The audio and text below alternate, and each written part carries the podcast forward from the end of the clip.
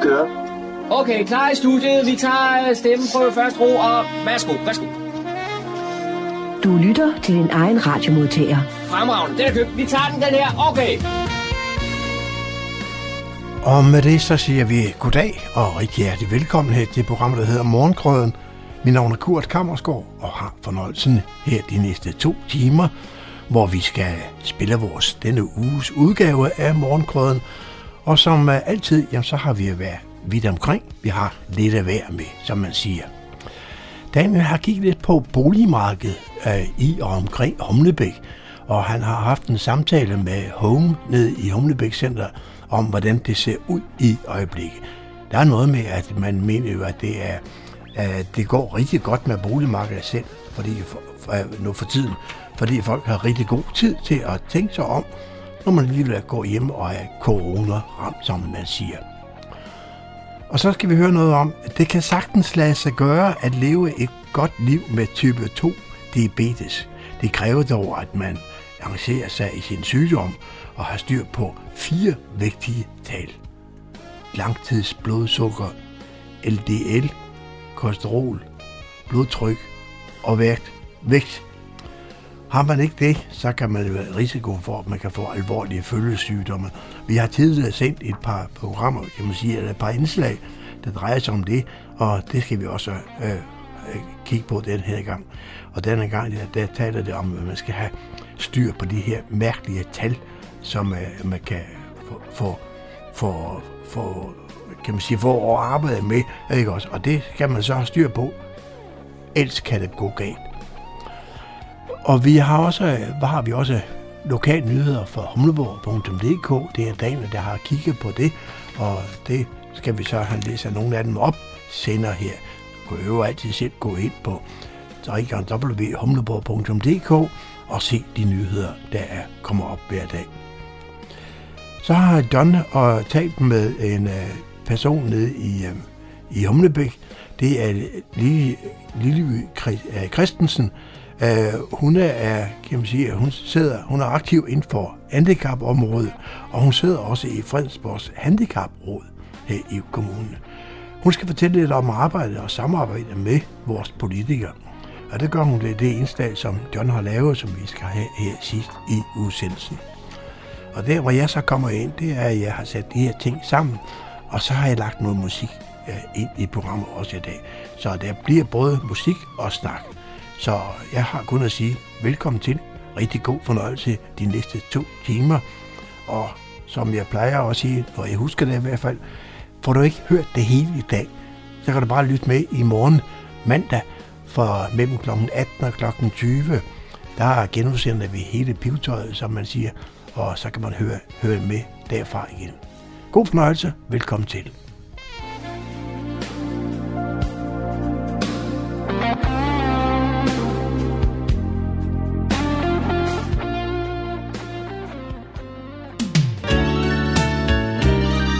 Lytter til Morgenkrydderen. I studiet er det Kurt Kammerskov. Boligmarkedet 2020 har været et udfordrende år på mange punkter, men hos ejendomsmælerkæden Home i Humlebæk er det gået over al forventning, og det kan man se på salget af villager og øh, lejligheder og rækkehuse. Med på telefonen har jeg Mark Hemming. Velkommen til, Mark. Tak.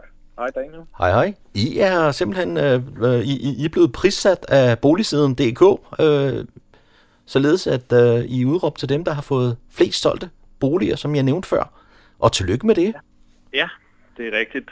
Det er godt nok Home, der har givet os prisen, men, men, men det er jo baseret på, på boligsidens statistikker per 31.12.2020, og ja, vi er stolte over at kunne prale med at være byens bedst tællende maler nu. Ja. Så det har jo været et godt år. Er, er, er det noget, man sådan øh, går efter? Øh... ja, men det er klart, altså, det er jo en lidt underlig øh, branche, hvad det angår, at man i det hele taget har statistikker på, øh, på alle de her parametre. Det tror jeg ikke rigtigt, der findes inden for nogle andre brancher, men, men øh, og, og internt, så tror jeg, at vi sidder jo altid og kigger og synes, det er lidt sjovt at, at konkurrere og se, øh, hvor godt vi kan gøre det i forhold til de andre mailere og så videre. Så der er jo også noget at stræbe efter. Så der, der er sådan en intern konkurrence imellem lokale øh, boligmalere? Ja. Ja, det, det, det, det, det er jeg ret sikker på. De andre sidder og kigger lige så meget på det, som vi gør. Øh, hvor meget forbrugerne gør det, det ved jeg ikke. Men det er jo forholdsvis nyt, at I har etableret en afdeling af Home i Humlebæk. Det er jo ikke mere end et par år siden. Nej, det var jo to år her til januar. Mm. Så øh, det er gået stærkt. Ja, hvordan kan det være? Jamen altså, øh, vi har jo et godt øh, lokalkendskab, og er også øh, nok den eneste maler, der kan prale af både at være beliggende i Humlebæk og bosiddende i Humlebæk, og i øvrigt har boet her hele vores liv, så vi øh, allerede der måske et lille point foran i forhold til nogle af de andre. Øhm, og så arbejder vi jo bare øh, professionelt og seriøst med tingene, og øh, blandt andet vores købekartotek, det øh, er noget af det, jeg har haft, kan man sige, et lille mantra omkring fra start af, at hvis vi skulle kunne gøre en forskel i forhold til de andre malere, det er jo stort set øh, kan vi jo alle sammen finde ud af at tage en ejendom til salg, tage nogle billeder og lægge den på nettet, og så ellers bare læne os tilbage og vente på, at det bliver solgt. Men der gør vi faktisk en aktiv indsats allerede fra det øjeblik, vi får formidlingsaftalen underskrevet, for at trække kunder rundt til de forskellige ejendomme, vi har til salg. Og det øh, kommer så også til udtryk i vores ekstremt korte liggetid, øh, især på bilager, som er øh, markant lavere end nogle af de andres. Øhm, og det tror jeg simpelthen er den måde, vi arbejder med køberne på. Men nu har 2020 jo så også været et øh, år, hvor at det er gået eksplosivt stærkt på boligmarkedet over hele landet. Det må man sige. Mm. Altså det øh, allerede der tilbage, da Mette Frederiksen hun sagde øh, lockdown første gang, så, så sad vi lige og, og, og gispede og trak lidt efter vejret i tre dage, hvor telefonen overhovedet ikke ringede, men så var det jo øh, til gengæld derefter også, som om det hele eksploderede. Og der var jo mange, kan man sige, og det er der måske stadigvæk, der sådan var lidt øh, øh, i tvivl om det kunne holde, og, og hvad ville der nu ske, og, og folk har desværre også i den forbindelse været lidt tilbageholdende med at sætte deres boliger til salg. Men altså, der er jo kun sket én ting, og det er jo, at det har været måske øh, det bedste tidspunkt nogensinde at sætte øh, sin bolig til salg på. Og, og, og hvordan kan det være? Jamen altså, det er først og fremmest et spørgsmål om udbud og efterspørgsel. Øh, det er sådan, at der lige nu og hen over det sidste års tid har altså været det absolut laveste udbud af antal ejendomme til salg, og det gælder jo et hele landet. Øh, vi har ligget noget, der hedder, hvad, tror jeg, 15-20 procent over, under normalen. Mm. Øh, og det, det, det, altså, det har været helt ekstremt, hvad der har været af interesse for de ejendomme, vi har haft til salg. Der har været heroppe i Nordsjælland især en, øh, en stor interesse for københavnere, øh, folk fra København og Storkøbenhavn, der kommer, har realiseret nogle, nogle salg derinde, nogle ejerlejligheder til nogle gode priser, kommer med nogle store friværdier, og føler jo næsten, at de kan få det hele til den halve pris heroppe. Øh, og det har helt sikkert været et udtryk for, at folk vil ud af deres lejligheder og ud i noget mere, øh, kan man sige, naturrigt, noget, noget, noget fritlæggende, øh, hvor de har haft have til. Mm. Øh, især kvæg corona, at man er blevet lidt mere tvunget til at være derhjemme. Mm. Så hvad er det for nogle kunder, der, øh, der køber? Jamen, øh, jeg vil tro, 80 procent øh, er børnefamilier dem, vi sælger til. Ja. Og, øh, og måske 80 procent af dem øh, også, øh, som sagt, udefra, altså ikke lokale, der flytter hertil fra øh, blandt andet Københavnsområdet mm. især. Øhm, og så, så er der selvfølgelig også, også lokale, der flytter rundt internt. Ja. Øh, og der kan også være ældre mennesker, der for eksempel øh, drosler lidt ned fra at have et kæmpe villa, kalder jeg det, på, i, i, i Charlottenlund på, på Strandvejen, som så øh, kan sælge den for, for, for 15 millioner, og så rykke her til Humlebæk og få noget, der ligner det rigtig meget til den halve pris, øh, men måske er lidt mere praktisk til at leve øh, deres øh, øh, alderdom der. Mm. Og hvem er sælgerne så? Jamen, øh, det kan både være det ene og det andet. Det er jo den anden vej rundt, kan det være øh, øh, seniorer, som ønsker netop at drosle lidt ned, øh, som flytter fra større villager. Øh, men det kan simpelthen også være børnefamilier, som så selv gerne vil have noget større. Mm. Måske er der kommet et barn mere til, familien er blevet større, og så er, er pladsbehovet blevet større. Mm. Nogle gange er det også noget med økonomi at gøre, har der et sted, og så vil man gerne opgradere. Ja. Men nu har du nævnt det her med, at så flytter man øh, øh, her til området for at få øh, noget mere for pengene. Men ja. der sker jo så også det, at øh, priserne på det, der nu er udbudt, øh, har også en, en, en altså den, den stiger. Ja, det må man sige. Ja. Altså, når der nu har været så stort et tryk på inden fra København af med købere mm. det sidste års tid, så er det selvfølgelig også øh, kommet sig til udtryk i priserne, mm. som er steget ret voldsomt. Mm. Altså, det er øh, ikke nødvendigvis bare flere hundrede tusind, det kan også være en million på øh, visse ejendomme. Mm. Øh, og altså, vi er jo der nu, hvor køberne ringer til os. Det kan være samme dag, som vi har lagt en ejendom på nettet, og spørger sådan lidt febrilsk, kan vi nå det endnu? Altså, ja. hvor at øh, man er sådan lidt, ja, altså det kan du godt, og, og, og det skal bare tage det roligt, men, men, øh, men det er virkelig sådan, så køberne også godt ved nu, at de skal øh, være ude med riven, hvis de skal nå det, fordi antallet af ejendomme er, altså udbudt til salg er så ekstremt lavt, så, så hver enkelt ejendom har bare sindssygt stor fokus i blandt mm. køberne. Så man kan sælge alt i øjeblikket? Ja, det kan man. Ja. Og man kommer ikke til at blive skuffet over prisen, kan jeg godt sige. Altså, mm. det er meget, meget lang tid siden, jeg har været ude hos nogen, som, øh, som, som var, øh, ikke var positivt overrasket over den pris, øh, vi faktisk kunne, øh, kunne realisere for dem. Mm. Øh, jeg vil sige, det eneste, man skal sådan lige måske øh, passe på med, det er jo så den anden vej rundt netop at blive altså, øh, for grådig og, og tro, at træerne vokser ind i himlen, fordi det er lige præcis det, der skete tilbage i, tror jeg, 2006, hvor det hele det gik i stå, at øh, altså, begyndte man lige pludselig at forlange for meget for tingene. Ikke? Mm. Men lige nu, der er det, der er det helt vildt. Altså, der ja. kan alting lade sig gøre. Ja. Men det er ikke sådan, at, at øh, den her fremdrift, der er på øh, området, øh, kan resultere i en boligboble? Det mener jeg ikke. Altså, jeg har en øh, klar forventning om, at året i år bliver mindst lige så godt som sidste år. Mm. Det er klart, så længe folk holder sig tilbage øh, fra at sætte til salg, så kan man jo aldrig vide, altså vi kan jo risikere at stå uden noget varelager og ikke have noget at sælge, så, så, så bliver det jo ikke noget godt år for os i hvert fald. Men, men for dem, der sætter til salg, så øh, er jeg sikker på, at året i år vil blive mindst lige så godt som sidste år, måske bedre. Og øh, så er det jo min, øh, kan man sige, min fornemmelse er, at mange af dem, der har siddet her hen over det sidste års tid og været lidt i tvivl, øh, er det et godt tidspunkt, og hvad sker der, og knækker, øh, knækker filmen, eller hvad, hvordan og hvorledes. De er ligesom begyndt at komme ud øh, nu, og kan godt se, okay, nu har det faktisk stået på længe det her. Øh, det er måske et meget godt tidspunkt at sælge.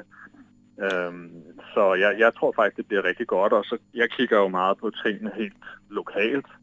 Og der har jo aldrig været tradition for, at der her oppe i vores kommune, og slet ikke i Humlebæk, er meget til salg. Folk bor her længe og er glade for at bo her, når de først er kommet hertil. Så kort sagt, så længe der er flere, der vil flytte ind i Humlebæk end ud af Humlebæk, så tror jeg ikke, at der, øh, der sker øh, øh, nogen boble. Altså, så, øh, så, så, så, kommer det stadigvæk til at være et sundt marked. Ja, og der er vel også øh, byudvikling, som gør, at, at der bliver bygget nye boliger, som bliver sat til salg? Ja, altså øh, det gør der jo rundt omkring. Øh, det, er, det er altså ikke noget, vi oplever her øh, lige i Humlebæk endnu, og det er der jo snak omkring og diskussion om, men der er ikke rigtig nogen enighed om noget, så det ved jeg ikke, om, om der kommer. Men, men altså, Fredensborg har jo været et af de områder, hvor der er blevet bygget meget og udstykket meget. Ja. Og jeg har da også selv haft kunder her fra Humlebæk, som ville sælge og ud, altså, måske gå fra rækkehus til villa, som ikke har kunnet finde det, de ville have i Humlebæk, og så valgt at flytte til Fredensborg. Øhm, så, øh, så det er det. Ja. Har du sådan et, øh, et, et, et par gode råd sådan til, øh, til folk, som øh, dels gerne vil sætte deres øh, bolig til salg, men også står for at, at købe? Jamen, øh, altså, øh, ja, hvad, hvad skal man sige efterhånden? Altså, øh, øh, ring til os, og, og lad os komme ud og tage en stille og rolig snak omkring tingene. Øh, vi, lader, vi arbejder med personlige løsninger her hos os, så, så det er meget afhængigt af, hvad man har behov. Nogle gange vil, have, vil, nogle vil gerne have realiseret øh, hurtigt, andre har, har lidt bedre tid. Øhm, og øh, vi tager som en også en, en boligstylist med ud, som øh, også godt kan gøre forskellen for nogle mennesker. Mm. De fleste bor jo heldigvis øh, pænt og nødeligt, og, og de fleste er også gode til at vedligeholde deres boliger, hvilket jeg kun kan anbefale. Men, øh, men det kan være det der lille øh, sidste, skal vi kalde det, female touch, der lige skal fældes, inden der skal tages billeder. Ja. Øhm, nu, nu siger du female touch. Er, er det simpelthen nødvendigt at have en, øh, en øh, stylist med øh, til det her? Det er, ikke, det er ikke nødvendigvis nødvendigt. Det kommer jo lidt mm. an på den, den enkelte, og nu gør hun bare det, at hun ligesom rådgiver folk til, hvad kan man gøre. Mm. Øhm, men det er sådan i dag mere, end det var for, lad os sige, 10 år siden, at man køber en drøm, og man køber et hjem, mere end man bare køber en ejendom. Mm. Øhm, og det er ofte øh, mavefornemmelsen. Jeg tror, 80% køber med, eller mere måske endda, øh, køber med hjertet frem for øh, de, de pragmatiske beslutninger. Så det kan virkelig godt være, gøre en forskel, at man øh, forstår at få indrettet sig, sådan, så andre mennesker også selv kan se sig i deres bolig. Mm. I har også øh, udgivet et par bøger øh, hos øh, Home, hvor man kan få lidt øh, inspiration eller øh, no, nogle ja. input i hvert fald til, øh, til sin bolighandel. Det er rigtigt, og det, er jo, det kan jo både være for, for øh, kan man sige, køberne og sælgerne, altså folk, der skal flytte øh, generelt, så har vi jo den første udgivelse her, der hedder Når børn flytter, som er Lola Jensens bedste råd til familien med børn, der flytter. Øh, og så har vi den anden version, øh, den nyeste version her, øh, vi kalder Giv det bedste videre, som altså handler om, når unge så flytter hjemmefra.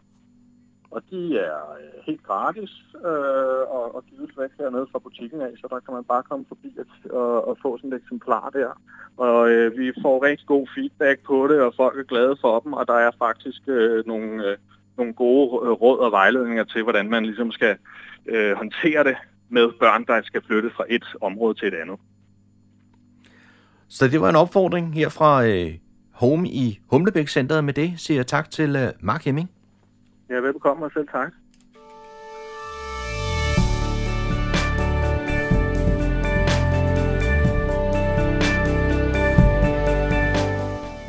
Det kan sagtens lade sig gøre at leve et godt liv med type 2-diabetes. Det kræver dog, at man engagerer sig i sin sygdom og har styr på fire vigtige tal. Langtidsblodsukker, LDL-kolesterol, blodtryk og vægt. Har man ikke det, er der en risiko for alvorlige følgesygdomme. En undersøgelse blandt Diabetesforeningens medlemmer og andre med type 2-diabetes viser, at mange ikke kender deres egne tal eller behandlingsmål. Denne serie handler om at have et godt liv med type 2-diabetes, og om at have styr på sin sygdom og på tallene.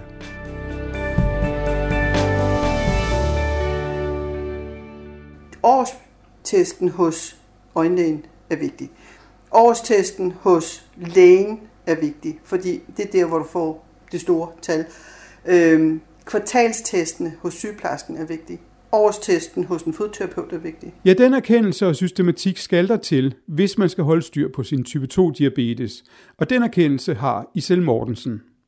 Men hvis tallene så alligevel skrider for en patient, så skal der sættes yderligere ind, siger professor og overlæge Philip Krav Knob.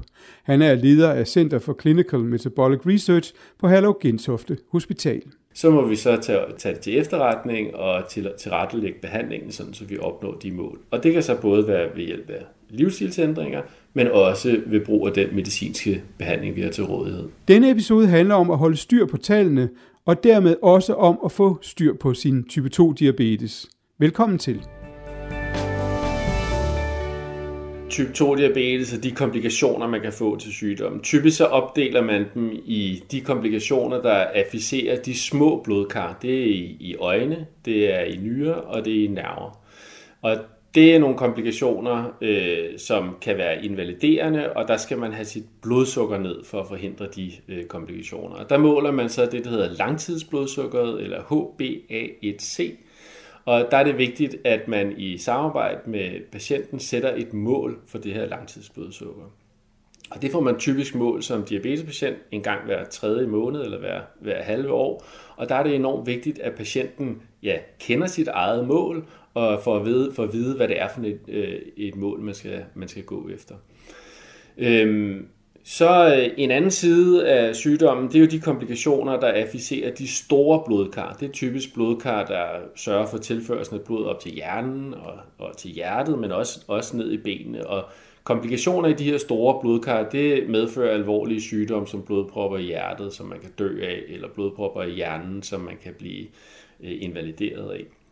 Og der er det vigtigt, at man specielt har fokus på blodtryk og på kolesteroltal, Øh, og der er det jo selvfølgelig også vigtigt, at patienten kender sine egne mål, for at vide, hvad det er for en indsats, man skal lægge for dagen for at opnå øh, de mål. Så i mit ambulatorie prioriterer jeg virkelig meget, at jeg har patienterne med på, på vognen, dels når jeg fastsætter de her mål, og også dels har dem med på vognen, når de skal prøve at opnå de her mål. Ellers så gør det dem behandling meget mere besværlig. Sådan siger professor overlæge Philip Knob. Isel Mortensen er også klar over, hvor vigtigt det er at følge tallene tæt. Du skal styre på, hvor ligger de blodsukker. Øhm, det gør du ved at have et blodsukkermåler hjemme. Øhm, og, og, og få stukket dig et par gange om dagen. Det gør du ved at kende dit blodtryk. Du kender øh, ved at kende dit øh, kolesteroltal. Øhm, og, og det er sådan set nogle af de vigtigste. Øhm, og og det, det er der, hvor de skal ligge sådan jævnt. Øh, ikke for stor udsving. Der skal ikke spises mange vindruer, før at øh, så øh, bonger den. Øhm, men, men simpelthen vide, at dine tal ligger inden for normalområdet. Og der skal de bare blive liggende. Og det, og det er ikke svært at, at holde det, eller hvad?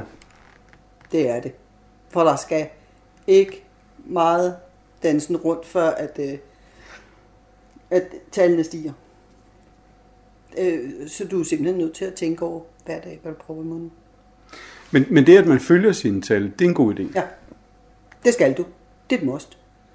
Øh, du er simpelthen nødt til øh, hele tiden at være sikker på, at du ligger inden for normalområdet. Fordi gør du ikke det, så er du nødt til at tale med lægen. Så skal der reguleres på kost, øh, medicin, øh, hvad det så end er, der gør, at øh, tallene svinger. For er det kosten, jamen, så er det dig selv. Så, så er du nødt til at gå ind og kigge på, hvad spiser jeg? Og på hvilke tidspunkter spiser jeg? Øhm, og er, er det fordi, at du kører strikt på kosten, og den bliver ved med at svinge, så er det medicinen. Og så er det lægen, der skal ind over. I starten af programmet omtalte vi en undersøgelse, der viser, at mange med type 2-diabetes ikke kender deres behandlingsmål. Vi har lavet en interessant øh, undersøgelse i samarbejde med Diabetesforeningen og Diabetesforeningens øh, medlemmer med type 2-diabetes. Og det viser sig, at de her mål, som, bliver, som man bruger som rettesnore i behandling af type 2-diabetes, de i vid udstrækning er uerkendt af øh, patienterne. Øh, og det, det mener jeg jo komplicerer og besværliggør øh, behandlingen. Hvorfor det er sådan, det er et rigtig godt spørgsmål. Det kan jo dels være, fordi at lægen ikke får udtrykt sig klart nok, eller taler højt nok til patienten, og siger, jamen de her tre mål, det er dem, vi øh, arbejder på, at du skal opnå. Det kan også være, at patienten måske ikke er nysgerrig nok, eller slår ørerne ud, og i virkeligheden er interesseret i, i det her. Øh, og måske er det jo nok en kombination af de to dele der er det bare enormt vigtigt at pointere øh, fra min vinkel, at min erfaring det er, at når jeg formår at gøre en patient interesseret i de her mål, øh, og interesseret i vejen til at opnå de her mål, så er behandlingsresultatet signifikant øh, bedre. Det vil sige, at risikoen for at udvikle de her sygdomme, den falder. Selvom Isel Mortensen er skarp på det der med at følge sine tal, så er der også tidspunkter, hvor viljestyrken er svækket. Der, jeg er virkelig udfordret, hvis jeg er travlt. Fordi så får jeg øh, spist øh, virkelig forkert, og jeg spiser på virkelig forkerte tidspunkter af døgnet. Jeg, har, øh, jeg, har, jeg er en af dem, der ikke sover ret meget. Og så er jeg altså sulten, og klokken 3 om natten. Og der kan jeg godt mærke, at øh, der skal jeg virkelig tænke mig om, fordi der er det ikke en portion skyer, jeg virkelig har lyst til. Der har jeg lyst til en kage, og jeg har også lyst til chokolade, slik, et eller andet. Øh, nu findes det så ikke i huset, øh, så det bliver en portion skyer, men det er jo forkert tidspunkt at spise på. Det er vigtigt at tale med lægen om sin type 2 diabetes, så man er sikker på, at der er styr på tallene, og så man får den rigtige behandling. Serien her, som handler om et godt liv med type 2-diabetes, har fem afsnit i alt. Du kan finde alle fem som podcast i din podcast-app, hvis du søger på et godt liv med type 2-diabetes.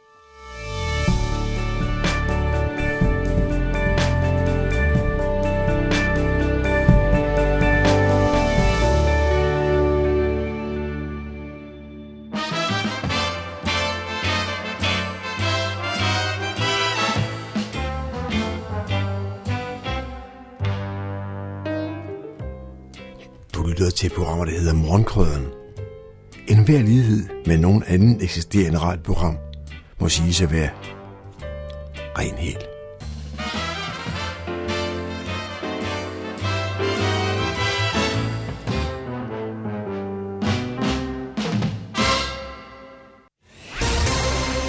Så er det blevet tid til lokale nyheder, hentet fra humleborg.dk. De er oplæst og redigeret af Daniel Jørgensen. Indskrivning af elever til folkeskolen i Fredensborg Kommune er afsluttet, og alle forældre til kommende børnehaveklasses elever har fået besked om den kommende skolestart. Men ikke alle har fået deres ønske opfyldt. Langebjergskolen i Humlebæk har været nødsaget til at afvise alle ansøgere, der ikke bor i distriktet. Det drejer sig om 12 ansøgere fra andre distrikter i Fredensborg Kommune, primært for Humlebæk skoles distrikt, hvoraf syv har søskende på skolen, samt en ansøger fra en anden kommune. Ud fra de prognoser, kommunen har fået lavet, har det ikke været muligt at forudse, at der ville være flere ansøgere til Langebjergskolen, end der var kapacitet til. Forældrene til de børn, der ikke fik imødekommet deres ønske, blev kontaktet telefonisk af administrationen. De udviste alle forståelse for situationen. 10 valgte deres distriktsskole, mens de resterende tre valgte en privatskole. Alle blev tilbudt at blive skrevet op på en venteliste til Langebjergskolen, hvor eventuelle ledige pladser fordeles efter samme princip som ved den almindelige indskrivning. Det skriver Fredensborg Kommunes administration i en orientering til børne- og skoleudvalget. Det har været svært at tro på, men efter 11 år skifter lederne af Kokkedal på vej, Ole Skjelrup nu Kokkedal ud med Helsingør, hvor han fra 1. marts skal være sekretariatsleder af den boligsociale helhedsplan i Vapnegård, Nøjsomhed og Nordvest. Altså den nuværende helhedsplan, Kokkedal på vej, den stopper. Og det, det, det, det gør de. Det er sådan, helhedsplanerne er, er udformet. De kører fire år gangen. Øh, nu bliver helhedsplanen så sammenlagt med, med Niveau, og det er jo vores rigtig, rigtig gode kollegaer oppe i, i Niveau nu. Det oplever vi jo både blandt ledere og medarbejdere, når helhedsplaner når en afslutning, så, øh, så er det tid til ligesom at, og, at, og kigge lidt indad og, og se på, hvor man så står i livet. Og for mig, så, øh, så har jeg haft 11 rigtig gode år i, i Kokkedal, og, og for mig er det jo så måske også, det, giver, det har givet mig sådan en lille skub, øh, og tænkt, øh, jamen, øh, jeg vil gerne prøve noget nyt. Ole Skjellerup har i sin tid i Kokkedal iværksat store arrangementer, såsom Sundhedsugen, Teaterfestival, Velkomst til Kokkedal og Kokkedal Byfest. Ole er også hovedmanden bag den socialøkonomiske virksomhed Café Kokkedal på Kokkedal Skole, samt engageret i kunstprojektet Hjemme i Kunsten.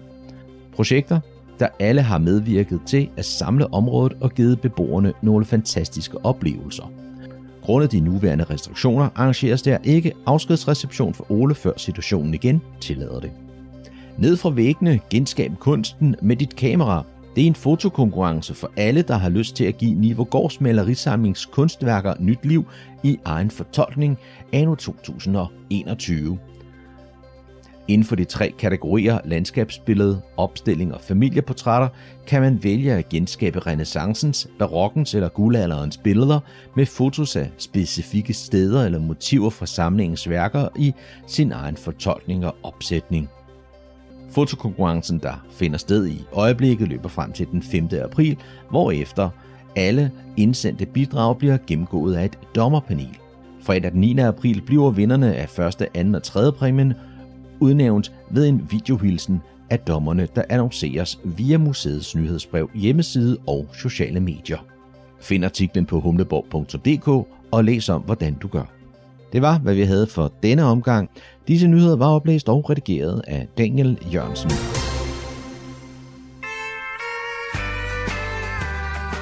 Voksen lokal radio til hele Nordsjælland fra Radio Hundeborg. Jeg er taget en uh, tur til Humlebæk, og er gået ind for at besøge Lili Christensen. Øh, Lili, hvor i verden kommer du fra? Jeg kommer fra Jylland, og jeg er født i Jylland, øh, Randersegnen, øh, men er født nede ved Vejle, men øh, vi flyttede til Randers ret tidligt. Og flyttede så til øh, København i øh, 78, sammen med min ekskæreste, øh, og har så boet herovre siden. Og der, jeg vil sige, der er ikke nogen, der får mig tilbage til Jylland. Hvad, hvad uddannelse har du? Jeg begyndte, øh, jeg manglede, øh, jeg manglede, jeg manglede tre måneder til en butiksuddannelse. Men så kom jeg til skade, øh, en bilulykke, øh, i øh, 82. Og skulle have været færdig i 82, sommeren 82. Øh, og de undsøg, øh, og så kom jeg så på Rundbæk, og de undersøgte så, om jeg kunne blive færdig med den butiks øh, uddannelse, øh, men de syntes ikke dengang, at øh, jeg ville få brug for den, så det fik jeg ikke lov til. Så jeg manglede altså de der tre måneder til at blive butiksassistent, men øh, det bliver jeg ikke færdig med. Så har jeg så taget noget, øh, lidt øh, skole, HF, i øh, 86. Der har jeg taget engelsk og matematik og dansk. Jeg har igennem årene mødt dig ved øh, nogle få lejligheder, og blandt andet for et års tid siden, da man uddelte handicapprisen her i Fredensborg Kommune. Og øh, du sidder på jul. Kunne du fortælle lidt om den situation? Det kan jeg godt. I øh, 1982, der kom jeg ud for en bilulykke, som gjorde, at øh, jeg blev lam fra brystet og ned. Lå to måneder på Rigshospitalet. Kom på Hornbæk i ni måneder. Blev genoptrænet. Øh, og jeg vil sige, at øh, det er det bedste sted, Rundbæk, man kan blive genoptrænet, og man kan få sit, øh, sit jeg tilbage med den natur og vandet og øh, luften og menneskene og turisterne deroppe. Det gjorde rigtig meget for at få en op og køre igen. Altså, der, der fik man livsmod tilbage. Øhm, så, så nu skal de jo så flytte ind til Klostrups øh, sygehus. Øh, og det er virkelig synd, at, at det bliver flyttet derind, fordi det er bare et af de bedste steder, man kan, man kan få livet tilbage. Du taler om at få livet tilbage. Man hører af til, når folks livssituation ændrer sig, så kan de gå i sort nærmest. Jeg kan ikke rigtig huske, det er jo rigtig mange år siden, øh, hvordan, øh, øh, hvordan jeg tog det i starten. Øh, jeg, jeg mistede selvfølgelig øh, gejsten øh, og se øh, en fremtid i det her. Men, men altså, hvis man skal derud, hvor man siger, jamen nu, nu, nu gider jeg ikke leve mere, den, den, den var der aldrig, heldigvis. Øh, og, det, og det synes jeg er øh, personals øh, skyld, øh, og, og øh, som igen omgivelsernes skyld, at øh, det, det var aldrig i mine tanker. Jeg, jeg skulle bare øh, grave mig ned under dynen nogle dage, øh, da jeg fik det at vide. Men du må også selv have haft en, en gejst. Det kom senere, og det øh, kan jeg så, øh, efter jeg blev genoptrænet, nej, jeg jeg var godt i gang med min genoptræning, men jeg kan faktisk takke en sygehjælper for, at jeg kom, eller kom der, hvor jeg kom dengang, jeg blev udskrevet øh, med, med selvhjælp. Fordi øh, der var en dag, hvor hun kom ind, og jeg skulle have strømper på. Det er jo ligesom små børn, de skal lære at tage strømper på. Øh, hvor jeg så siger til hende, jeg husker det lige så tydeligt, øh, hvor, hun så, hvor, hvor jeg så siger til hende, at øh, det gider jeg altså ikke, fordi det tog jo et kvarter at få bare en strøm på. Ikke? Og, og, og det gad jeg simpelthen ikke. Og så siger hun så direkte til mig, hvis du ikke lærer det her, så ender du på et plejehjem. Og, og det gjorde altså udslaget, at øh, nu skulle jeg altså i gang. Det var, det var din øjne facts. Det var det, ja. Men, øh, men på et tidspunkt, øh, da du er ved at finde dig selv, eller har fundet dig selv, der bliver du udskrevet og, og kommer hjem i egen bolig. Ja, og det gør jeg så øh, ni måneder efter, altså i 83. Øh, og får en lejlighed i, i Niveau, de nye, den nye afdeling, øh, hvor solen aldrig kommer ind. Øh, og der, øh, jamen, jamen øh, jeg, jeg foretog mig faktisk ikke, ikke noget. Jeg havde fået en bil, som jeg ikke kunne bruge. Så den stod jo bare derude. Og jeg skulle også vende mig til at, at køre ud, ud i verden alene.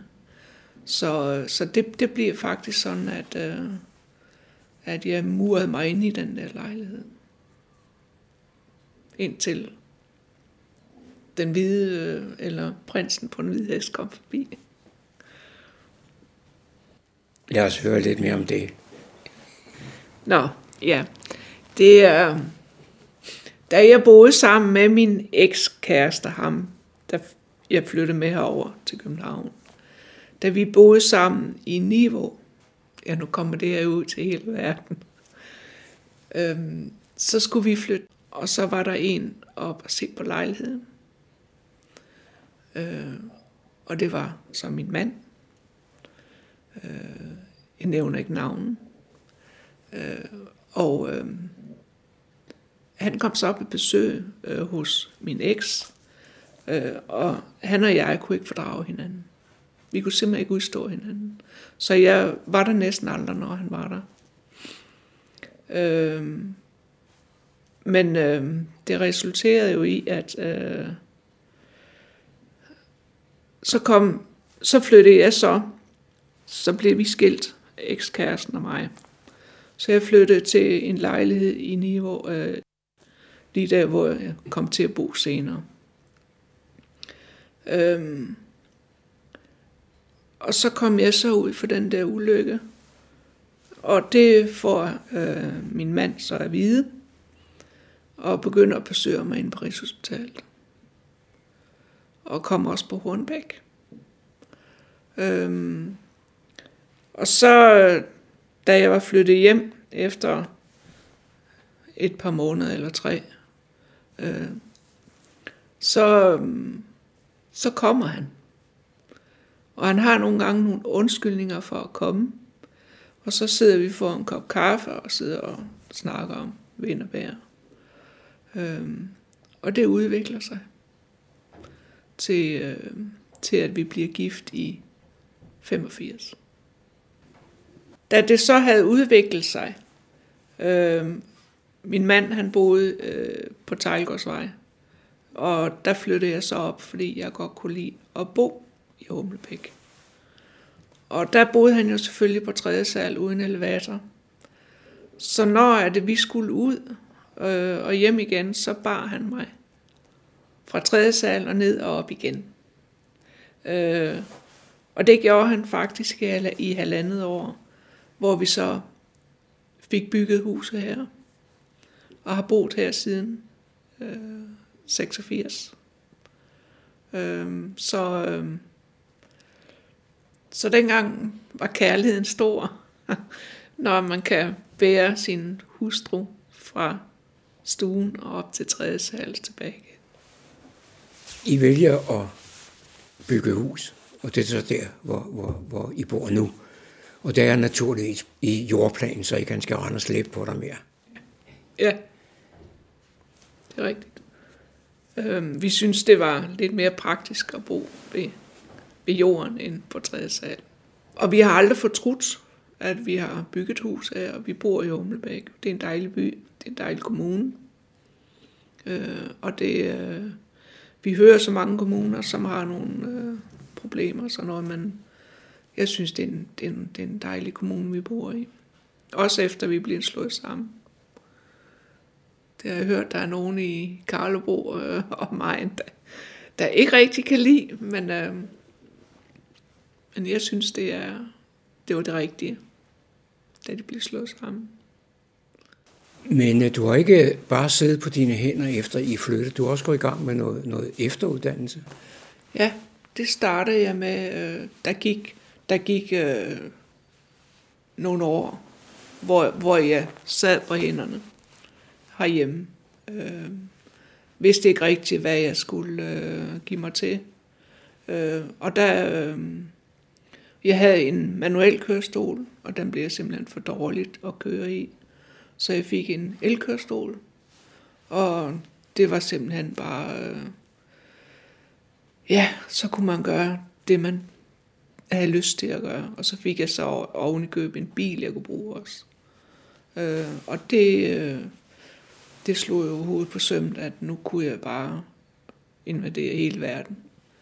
Øh, så sidst i, øh, i 80'erne, der begyndte jeg at tage nogle enkeltfag, senere HF-fag. Og det gjorde jeg indtil øh, 96. Hvor jeg så begyndte, det var i 95, jeg så begyndte at spille rugby. Og har gjort det til for et år siden. Øh, og har stadigvæk kontakt med min rugbyklub. Øh, og det var en dejlig sport. Man øh, kom tæt på hinanden, for at sige det mildt. Øh, kampsport.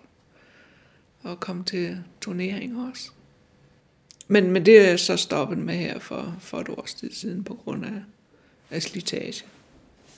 Men du har også øh, engageret dig i uh, handicaparbejdet her ja. i, i området. Ja, og det kan jeg takke Lola for. Uh, for det var hende, uh, jeg blev ringet op af PTU, det hed det dengang,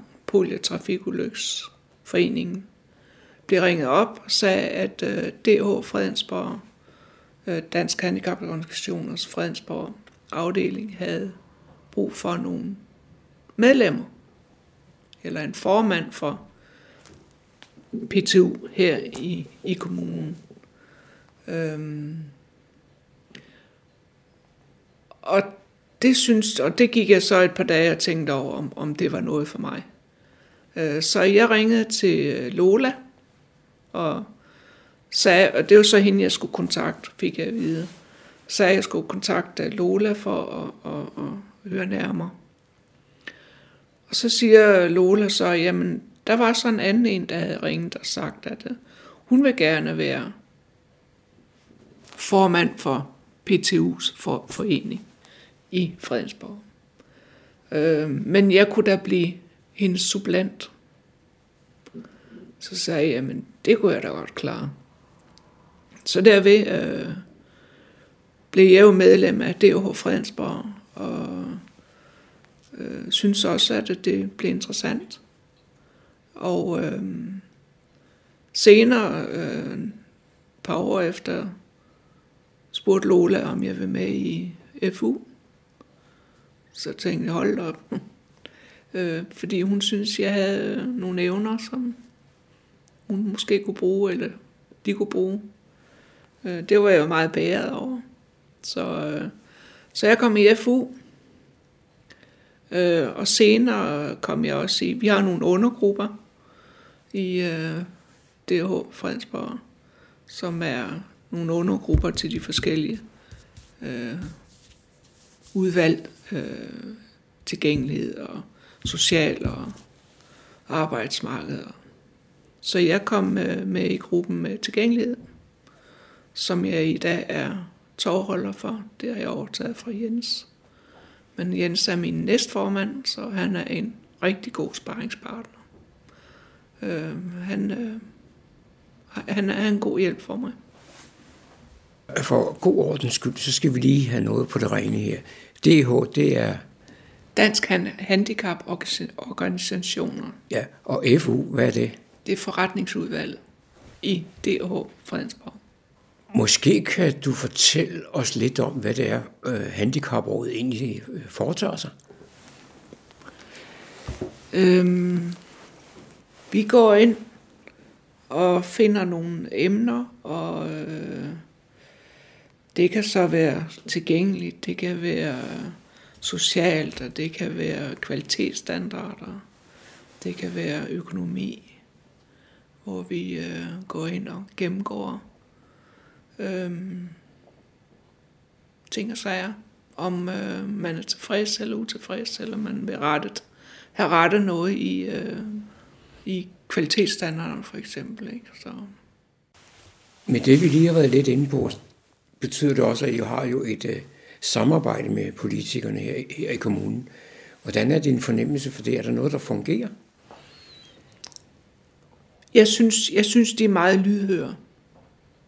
Og de tager også øh, mange ting med, som vi kommer med og, og, og undersøger. Øh, og, og også øh, nu igen øh, i, i tilgængelighedsgruppen, der har vi rigtig godt samarbejde med øh, både politikere og øh, øh Karoline, vores øh, øh, tilgængelighedskoordinator, øh, som vi har mødt med en 3-4 gange om, om året. Øh, og så tager vi ud i byen og, og kigger på nogle ting, og så enten går hun videre med det, eller også gør vi selv til nogle af udvalgene. Øh, hvor at øh, vi så snakker om, om de ting der.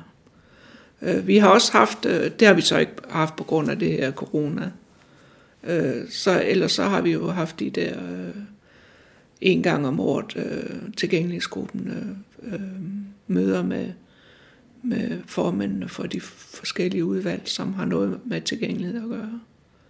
Så har vi haft dem øh, på besøg til en kop kaffe og snakke om øh, deres øh, fremtid i kommunen og hvad vi har ønsker og kan det lade sig gøre og sådan noget. Det er, og det er, har været nogle meget konstruktive møder, synes jeg.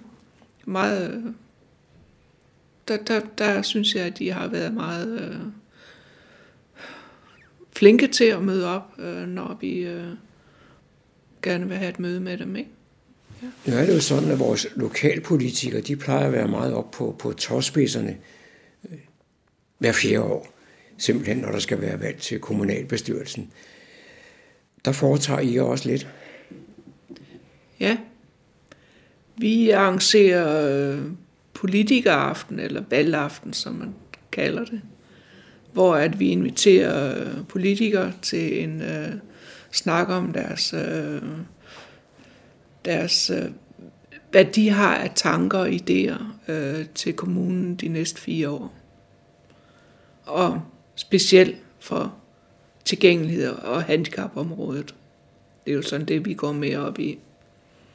Øh, og, og sidste gang, der, der havde vi også øh, fået arrangeret en, en, øh, en valgaften på, på Rødhuset, øh, hvor de mødte op alle sammen.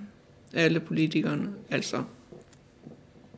Nogen var formænd, og nogen var noget andet. Men en politiker fra alle partier, lad os sige det sådan.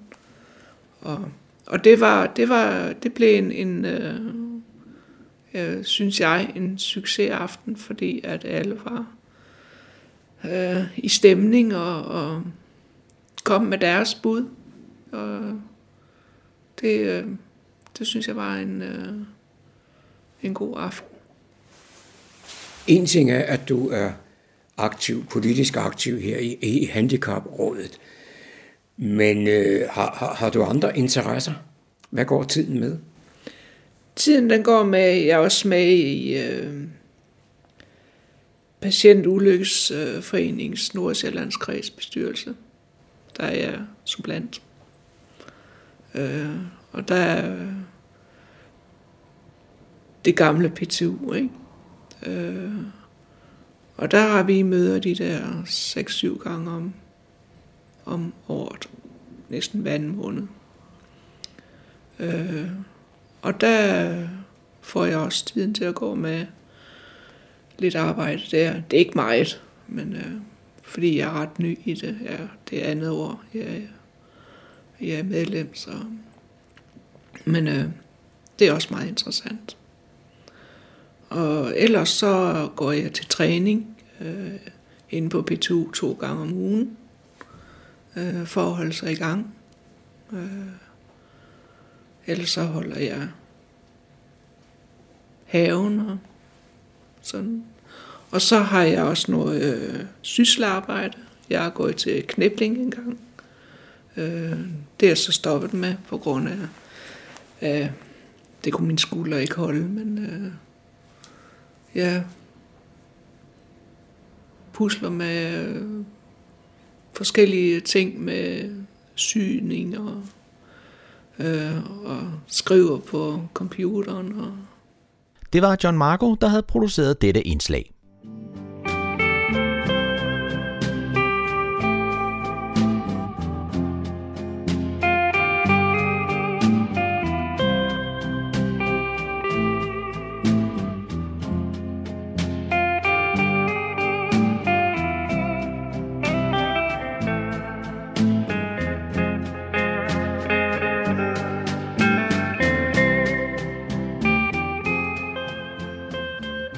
Disse toner fortæller os, at vi er nået til afslutningen på denne uges udgave af programmet, der hedder Morgenkrøden. Her fra redaktionen, som består af undertegnet, jeg hedder Kurt Kammersgaard. Ja, der siger jeg tak for nu, og på genhør en anden god gang.